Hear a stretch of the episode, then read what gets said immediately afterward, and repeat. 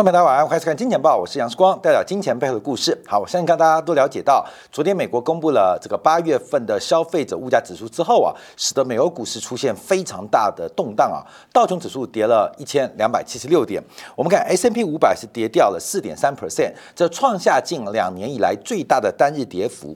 那纳斯达克是跌掉了百分之五点一，那费城半导体指数更是跌掉了将近百分之六点二，哦，这个修正都非常非常大。那我们叫特别观察，因为昨天的一根长黑，对于后市具有非常重要的投资参考的意义啊，要特别做观察。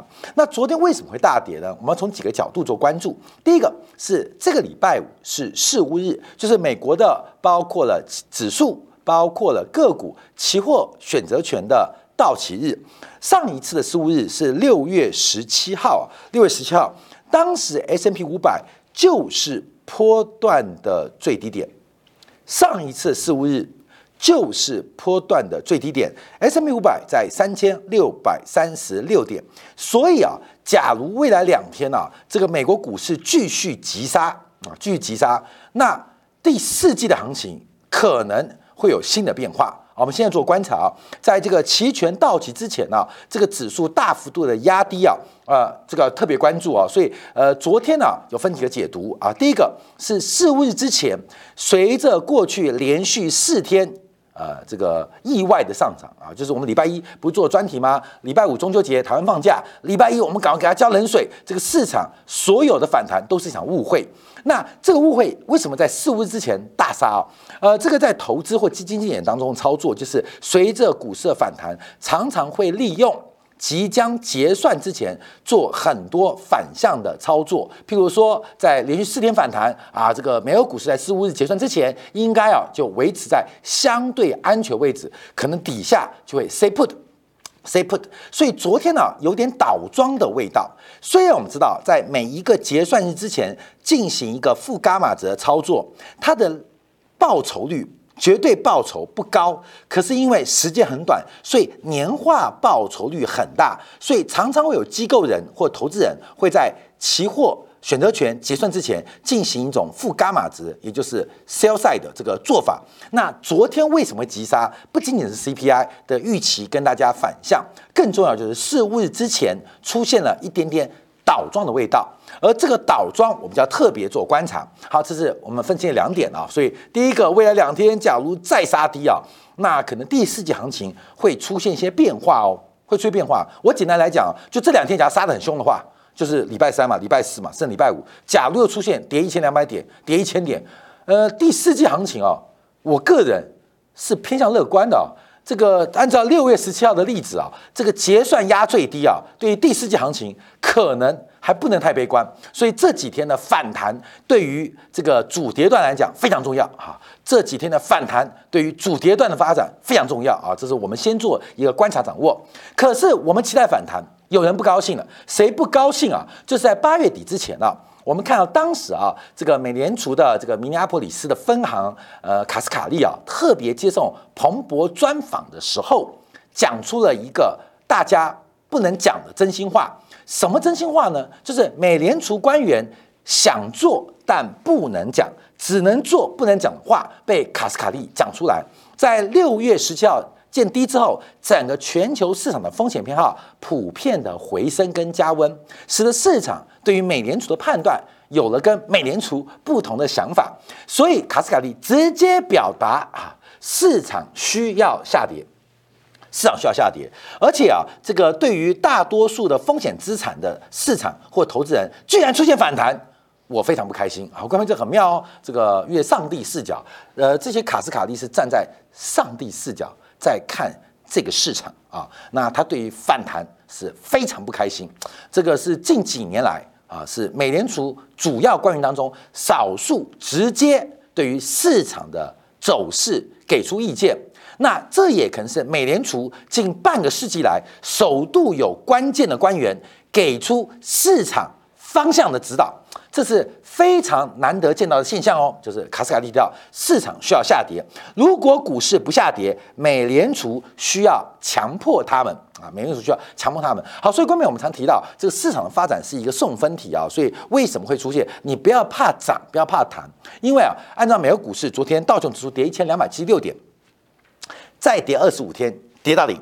啊，跌到零啊，有可能发生吗？不可能嘛！就油价跌五块钱，很多人期待，那他们再跌五块钱，油价每跌五块钱，那油价只剩下十八天的机会，所以这个长空的总是啊，大家要慢慢的呃这个呃觉醒啊，慢慢的体悟啊。那我们就特别提到，未来三天美国股市的反弹对于主跌段非常重要啊，因为收最低化代表筹码面的转换可能会有非常戏剧化的一个波动，所以面对今天晚上。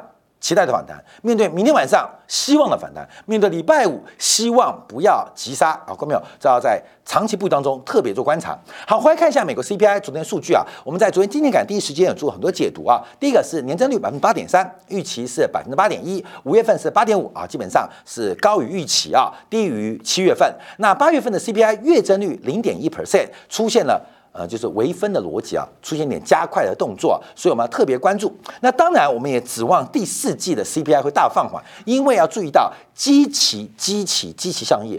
这个八月份是增长百分之五点三嘛，它对应的是去年的五点三的年增率。到了九月份，它对应于去年的是五点四。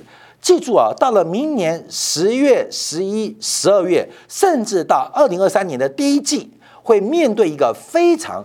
高基期的这个比较的这个意义啊，所以理论上啊，理论上，美国的消费者物价指数应该会非常明显的下滑，非常明显下滑。以年增率的角度观察，甚至有可能回到百分之六的水平哦，这是应该可以被预期到的事情。而这种预期不代表。美联储会从鹰派转为鸽派，纯粹第一个我们观察是基期的因素啊，其实算是金钱因素，所以我们要关注几个变化。第一个看到核心 CPI 扣掉了食品跟能源之外，美国的物价的强度上涨的强度跟坚韧性啊，仍然是非常高啊。从核心扣掉食品能源之后，月增率仍然高达。百分之零点六，这是一个远超出预期的发展。等一下，我们从细项做观察。你要知道，美国现在的物价有多恐怖啊！好，那我们看一下 CPI 年增率的方向，这有贡献值啊。我先跟大家报告啊，这个我刚查了一下，美国物价跌的指向啊，指向跌最重的，你猜是什么？那么美国物价跌跌最重的，以年增率哦，跌最重的是手机。跌了二十点四个 percent 啊，这是美国公布的，劳工公布的。美国跌最凶的单一的项目是手机，跌了二十点四 percent。嗯，苹果 iPhone 十四还涨价，那美国人到底买什么手机？我还真的很好奇。好，第二个跌幅第二大的是电视啊，电视的年增率是下跌了十九点一个 percent 啊。第三个跌得比较凶的是汽车的租赁费用。跟去年下跌相比的话，下跌了六点二 percent 啊。第四个，我们看到 PCNB 啊，这所谓的这个计算机啊，这个下跌了四点三 percent 啊。这几个在美国消费者物价当中少数出现下跌的，但有个东西要特别注意哦，美国的珠宝跟手表年增率由正转负，尤其是珠宝跟去年相比是下跌了。零点三 percent，另外手表也出现了增幅大幅放缓。我相信大家注意珠宝或注意手表，不就是之前去年炒作手表的吗？都知道手表跌得非常的凶，手表跌得非常非常什么劳力士那些跌的跌歪掉了啊，跌歪掉了。那另外珠宝的价格已经连续两年不好哦，所以要特别当心跟留意啊。所以女朋友跟你要珠宝，你要跟她说晚点买，因为它在跌。嗯，完全，你你不能说不送他，你要说他还在跌，我明年买更大克拉，更多克拉给你，等到明年的时候，明年再说啊，明年再说，反正没关系啊，能够拖过这个呃明年再说吧。所以我们看到这个珠宝跟手表开始转弱啊，这个奢侈品的消费开始出现杂音。我们从啊这个包括的 LV 啊，呃这个几个大型的呃欧呃西呃欧是欧洲的这个奢侈品公司啊，对于第四季、明年第一季都不看好哦。这要特别的，所以基本上那个买包啊，买贵点包啊，明年可能买一送一啊，买一送一啊，但不会那么夸张。但这个包啊开始跌啊，奢侈品已经出现明显转弱的变化，这也代表这个社会的顶级的消费者，他们的消费力正在改变啊，正在改变。我举个最好例子啊，这个这这几天我们讲加密货币啊，被很多人嘴，被很多人泡。你那么相信马斯克？看到没有？那马斯克把房子卖光光，你为什么不把房子卖光呢？看到没有？有钱人想的跟我们想的不一样嘛。那假如我们不知道想什么，至少我们可以从他的行为做判断嘛。从珠宝。从手表啊年增率角度观察，都出现一个翻转，大家要特别做观察。好，那涨什么呢？我们知道美国有多痛苦，你知道吗？我们看掉这个从年增率贡献值做观察啊，这个年增率贡献值最大的一拉就看到，就是在这个住房上面，整个八点三 percent 的增长，八点三 percent 的增长，其中有将近一半是来自于住房成本。那另外我们要观察的还有包括了像交通运输的成本啊，交通运输的成本基本上也增加蛮多的。像票价，飞机票较去年同期涨了百分之三十三点四啊，百分之三十三点四，这机票。另外啊，这个食品啊，扣掉了这个呃呃呃呃相关的原物料之外，你知道吗？美国的蛋价涨了三十九点八 percent，美国的奶油。涨了二十九点三 percent，美国的面粉涨了二十三点三 percent，所以你看到，呃，像西方的这个饮食嘛，面粉嘛，涨了二三 percent，蛋涨了快四十 percent，奶油涨了快三十 percent，你知道美国底层人有多痛苦，有多辛苦？那另外我们看一下电费啊，电费呢我们有细项做观察，这是创下呃一九八一年最大涨幅，涨了十五点八 percent。另外，天然气的价格涨了百分之三十三。好，这些讲完之后，我们看到美国干洗的费用涨了百分之七点九，美国剪头发的费用涨了百分之四点四，美国幼稚园的学费涨了百分之三点七啊。那更离谱的是，美国看牙齿涨百分之四点七，给狗看牙齿涨了百分之十。所以各位，现在牙齿痛啊，你不要去挂牙医，你去挂兽医。啊，不是你这个不是不是你家的狗啊，你家的狗牙齿痛啊，你不要挂兽医，你要去挂牙医。看狗看猫比看人贵哈，牙医涨了四点七啊，兽医涨了百分之十，所以你家的猫跟狗生病了，记得去挂人的号啊，不要去挂宠物号啊，因为这个美国的医疗服务啊，这个宠物的照养成本出现了。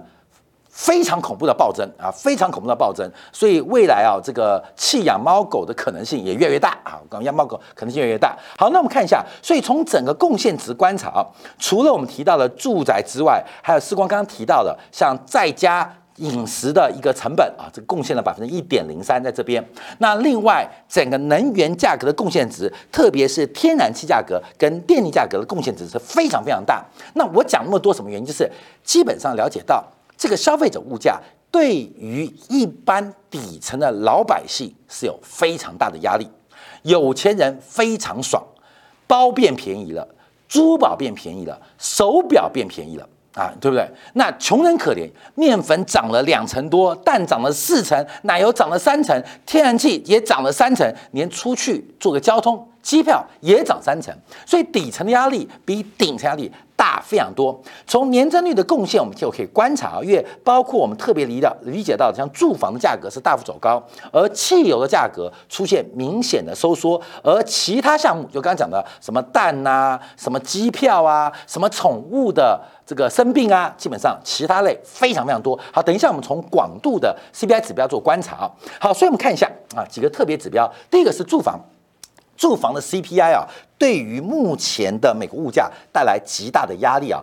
住房租金啊，还有包括等值租金啊，是来到了一九八一年以来，应该八一九八六年以来最高的吧，三十六年新高，就一九八六年以来最高的数字，一九八六年以来最高数字。这也使得整个美国的 CPI 扣掉其他项目，光是住房提供的。消费物价指数就接近了百分之四，这给美物价带来很大压力。所以为什么要资产价格非跌不可？卡斯卡利为什么要把股市跟房地产死命的踹？因为这是目前美国消费者感受到最大的压力。好，这是目前我们做观察的。好，另外我们看一下，包括了电价，这个美国电价更是刷新了四十一年的高点。那上次高点是一九八一年啊，一九八一年。那怎么解决呢？就是 Volker 的一个紧缩政策，把原物料商品的价格从一级是一级元一呃这个上呃初级的原物料到中级的中间材到最后的消费材全部给压下来。所以目前美国的绝对电价是创下历史新高，而增幅跟涨幅是创下四十一年新高。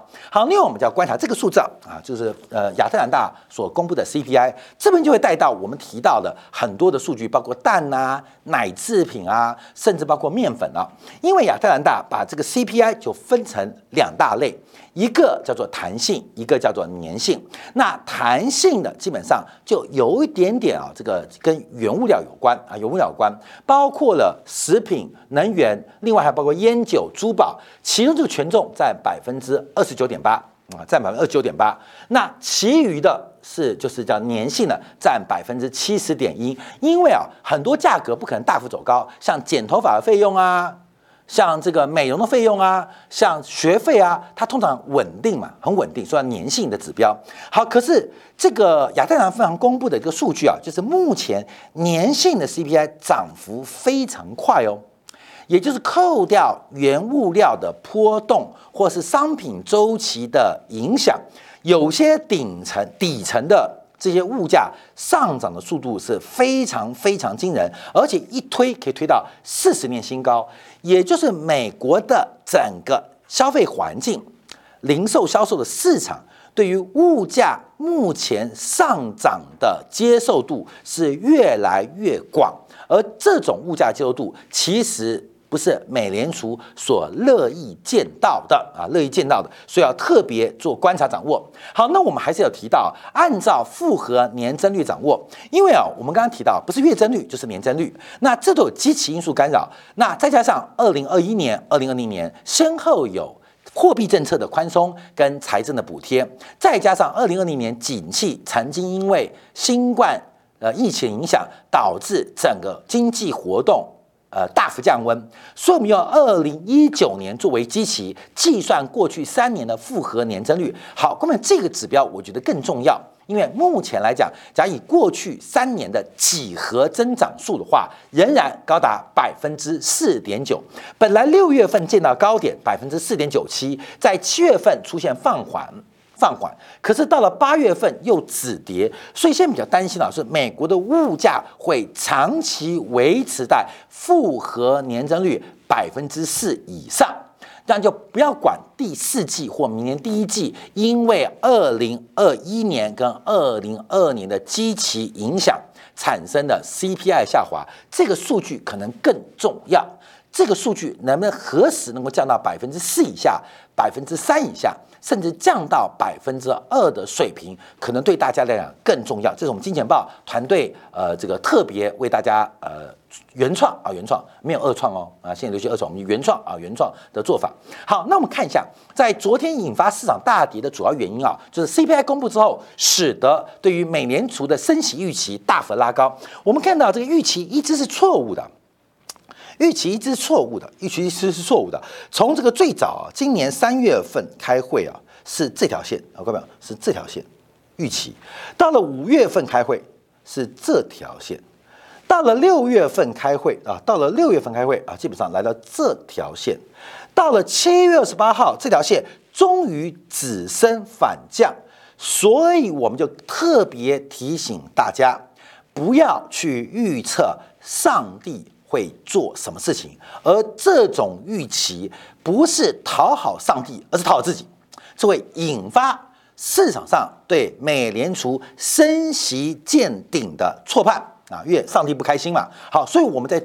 第一时间啊，也跟呃所有的媒体不一样，我们就提醒大家，这一次升息的幅度会超出大家的预期。我们快速修正了我们看法，因为我们去年啊，去年一直讲的，美国乃至西方国家错过了紧缩跟加息机会。那今年年初，我们就领先所有媒体提到，美联储加息的空间并没有想象中的大。美国美联储能够紧缩的时间跟紧缩的空间，其实被压缩的非常小啊，基本上。我们有领先其他财经媒体至少三到六个月。那也就是在这边，我们在七月份发现不对啊，我们领先又在领先，美国通胀加息的空间又会比大家想象中的大。好，各位，我们呃中间有调整嘛？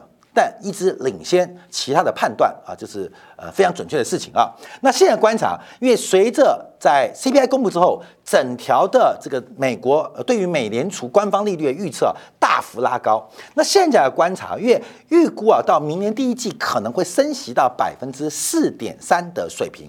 假如美联储会升到四点三，也就是两年期国债收益率会接近百分之四点三。那照这个逻辑啊，按照十年期国债收益率会达到百分之四，啊，这就是我们的金铁杆的重点。各位，今天我们金铁杆重点，为什么美国股市必死？为什么全球资产必跌？啊，是一个非常简单的选择，就是选择，不管是流动性偏好。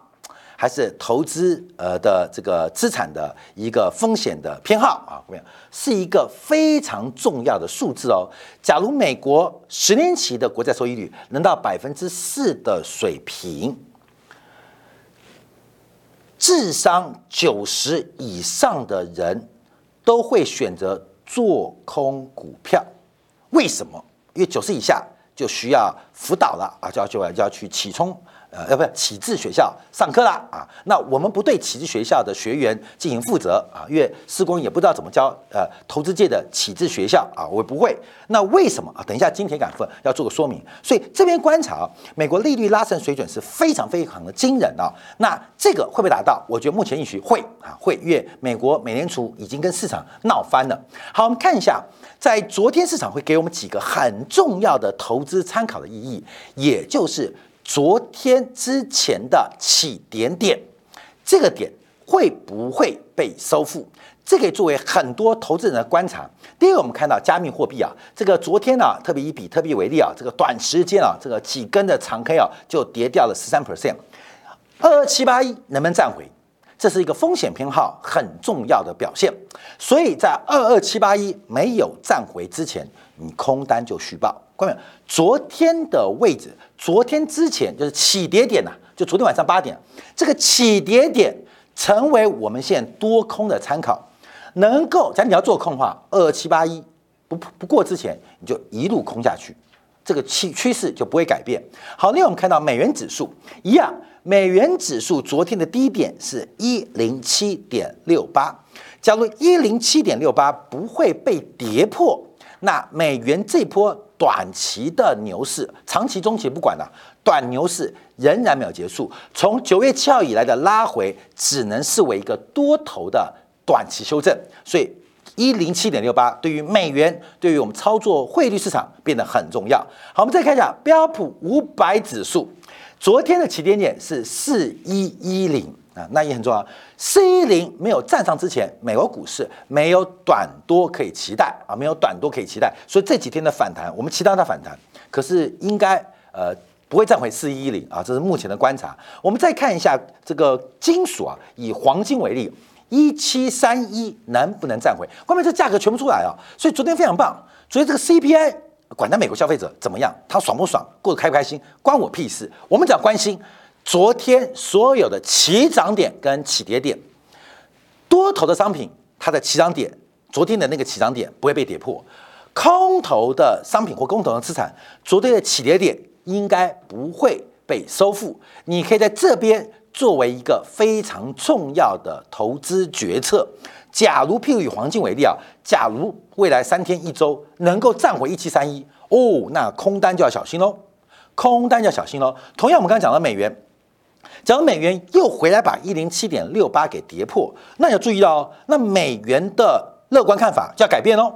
对于可能日元、欧元，包括台币的偏看法，也要跟着改变哦。所以，我们昨天啊，对我们操作最大意义，有时候最麻烦是我不知道我今天要做多做空啊，短时间啊就随机漫步，都是一种赌博。那总要给我一个停利或停损的基础吧？啊，就像灯塔一样。昨天起跌点跟起涨点就会成为投资人未来一段时间一个很重要的参考。啊，这是昨天啊，这个 CPI 公布之后，其实不是它跌多少或涨多少的问题啊，因为这有时候消息面预期跟不一样，会出现一些过激的反应。可昨天所有的商品，它的起跌跟起涨，涨的你看起涨点，跌的看起跌点，它理论上不应该会被呃起涨点跌破，那起跌点。被突破啊，官媒可以做这个观察跟掌握，包括了油价。好，油价我们就观察，因为它的这个起跌点的话，应该是在八十八块、八十九块左右啊，这也是为一个油价观察。所以，我们油啊，不是一直从六月中六月中以来一直建议大家空空空空空空空空吗？看没有？那现在怎么办？哎，来了，八九点二九会成为投资人的停利点啊，就是八十九点二九，假如再站回。那你的原油这一波的空头操作就要收割喽，不可能空最低啦，不可能补最低，补八十五，补八十一，根本我怎么到边哪补哪边？所以我们只能在回抽过程当中，昨天很有意义哦。所以油价假如能够站回八九块，那我们在过去这三个月。啊，这个鼓励大家特别针对原有的观察，那这段行情就可能要出现变化哦，这个观众可以特别做掌握啊，特别做掌握。好，那讲回来台北股市的影响，因为台北今天是重贬啊，这个贬幅是非常大，因为盘中一度贬了二点六六角，贬到二两角以上，其实在过去三年不太容易见到，一个是呃。二零二零年了，新冠疫情的关系；另外一次是二零一九年啊，这个中美贸易摩擦、人民币重贬的影响啊，所以这个贬幅啊，可以算是过去这三年到五年当中第三大的贬值。而收盘价三十一点一五六，则是创下三年新低。我不客气啊，我跟大家讲，我们其实从二十八块五、二十八块七、二十九块到二十九块五，一直跟大家讲，其实有个资产很方便，就是做空台币。做多美元，这几个月时间，我们跟大家不断报告，包括视光唯一能做的操作，就是把我们公司从 Google 给我的收入是美元计价嘛，就存着美元啊，就存着美元，到目前为止获利绝对超过百万啊，获利绝对超过百万。为什么？因为它就一直贬嘛，这送分题啊。为什么送分题？后面为什么送分题？下礼拜啊，下半周啊，大概礼拜三、礼拜五啊，台湾的央行要开开要召开利率决策会议，台湾的加息。能不能跟上美国加息的脚步？啊，我们希望台湾央行不要加加太多。为什么？因为有房地产贷款，因为我们有消费贷款，我们怕加息加太多，影响我们的这个贷款的成本。可是你加息加得慢，台币就只有一条贬值的路。随着台美利差不断的扩大，基本上压力很大。我们要特别提到，美国最近啊，呃，六个月的国库券利率大概都到百分之三点二了嘛。今天我跟我们的小编呢。它的房贷是弹性的，台湾的现在房贷利率是百分之一点七嘛，后面百分之一点七嘛，你就去把房贷借出来去投资美元六个月的国库券，难不难？不难。美国国库券基本上要购买当中有很多的管道，那中间赚一点五 percent，关键什么意思啊？我本来有五百万的贷款，要付利息嘛，对不对？付一点七 percent 贷款利息嘛，那现在怎么办？我们就多贷五百万啊，因为现在很多贷款是弹性的，你可以把额度啊空间越很多房子值一千多万嘛，那还还还还到剩下五百万嘛，所以现在五百万的利五百万的贷款嘛，那每年还要付一点七的房贷利率嘛，那我们再多贷五百万，嗯，多贷五百万出来，多贷要干嘛？然后把这五百万去存美元，美国六个月国库券啊，那很安全的嘛，六个月国库券很安全嘛，把它存下去，存什么意思？这六个月，这六个月。美国政府，美国的拜登、裴洛西帮你、帮你、帮你、帮你、帮你、帮你还房贷利息，爽不爽？爽歪了啦！看到没有？房贷利息我是零，为什么？我跟老拜很熟啦，我也跟裴阿姨很熟，因为他们在帮我付房贷利息。他们你懂意思了吗？因为一点七三点二差不多嘛，所以这个动作啊，你一操作啊，就发现其实很轻松，其实很快乐啊，你懂意思吗？所以要老拜啊，叫裴洛西。叫美军帮你付房贷利息，爽不爽？超级爽的，超爽的，各位你懂吗？懂吗？人家说美国霸凌我们，没有，我们努美国羊毛。好，所以这个这个会形成一个资产的决策哦啊。所以目前我们观察，那台湾我们最大风险是利率风险。你试光你说贷一点七 percent，你说贷一点七 percent，那假如升息三码，不是就就完蛋了？不会嘛，因为我们吃定台湾央行的软弱，我们吃定它了。看到没有？我们就吃定台湾央行软弱，升息一码，我跟你讲就晴天霹雳了，搞不好升息半嘛，所以你吃定它，你吃定台湾央行软弱，顺便努那些美国政界的老呃老人啊，不管你要搞拜登还是要搞佩洛西都可以，这个必定发生。而且下个月礼拜美国升息，说不定六个月国券到三点五啦，越拉越大哦。台湾升息呃半码啊变一点八五，越拉越大哦，根本越拉越大，发生什么事情？这个动作啊你不做，很多人在做，会形成对于台币的卖压。美元的买盘，所以啊，刚才我们看到台币对美元就进入一个单行道，就变成一个单行道。好，那在这时候我们就要观察一下，呃，台湾的寿险业者，台币贬值对于寿险者当然是利多啊。可是今天我们看到台北股市谁破底啊？南山人寿我们公司啊，润泰集团今天破底了。台湾最大的金控公司国泰人寿今天破底了啊？为什么破底？好过没有？因为债券跌歪了。啊，这就跌弯了。我们光是不要看美国国债哦，我们看台湾的国债收益率啊，台湾的公债收益率啊，五年期的已经爬到一点二四 percent，啊，已经爬到一点二四 percent，这已经不知道是几年以来的最高点，也就是之前公债的持有人啊，基本上都溺水了。过去五年投资台湾公债的都溺水了。都赔钱了，而且这个跌幅，除非你持有到到期，不然多少都会受到本金的损失。好，那我们看到台湾十年期公债收益率来到一点三三，也要准备创新高了。而且更离谱的事情哦，我们常讲美国的直率曲线，你看一下台湾直率曲线，后面我们常讲它是个正斜率嘛，一旦它出现了一个负斜率的时候，暗示什么？暗示景气的衰退跟萧条即将到来。这边分成几条线呢？我们很少看台湾的公债直率曲线，一条是去年底的收盘价啊，在这边啊，在这边就是黑色这条线，黑色这条线，当时台湾公债十年收益率是百分之零点二八八九。百分之零点二八八九。好，那我们看一下，到了今年三月十七号，台湾央行做预防升息的时候，利率就变成了零点七六九八。到了这个九月，呃，到六月份的时候，六月份的时候，台湾第二次加息啊，是来到一点三七五五。到了今天，我们看最新的数据啊，昨天最新数据是百分之一点三啊，所以我们看利率水准是翻两倍、翻一倍的速度，温水。正在煮青蛙。从三十年期的收益率做观察，三十年期现在很多人房贷三十年期嘛，台湾三十年期的公债收益率已经来到百分之一点八，最高来到百分之一点八，最新是百分之一点七。那他干嘛借钱给你？你懂意思吗？银行也在做决策哦。你不要看到李专去办房贷的时候对你笑嘻嘻的，因为最近办贷款那些银行的贷款专员不太想甩你，知道吗？因为借钱给你。还不如借钱给台湾的这些呃供应单位或政府，你懂吗？他们的利，他们的风险更低啊，他们风险更低啊。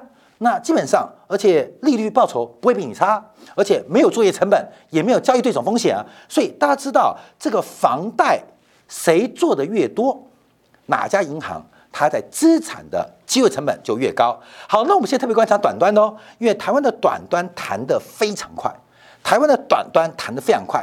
正在给台湾央行施压，那会干嘛？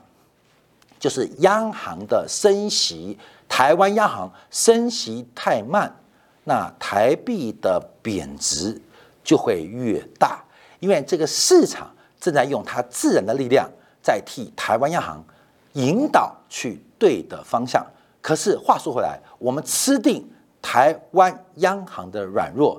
这个套利空间越拉越大，从二十八块七到二十九块五，到二十九块九，到三十块三，先到三十一块一，看到没有？动手要趁早，发财啊！要发的早一点点，不要等到三十五块的时候，哎，开始，我们现在是不是应该存美元啊？等到大家在讨论问题的时候，可能台币的贬势就即将结束跟终结啊。花几些时间来跟大家做分享，特别要关注就是到礼拜五之前这个事务日的结算的行情的波动，还有昨天的起跌点，可能可以成为我们短期的投资一个非常重要参考。感谢大家收看，明天同一时间晚八点，杨树光的金钱豹与各位再会。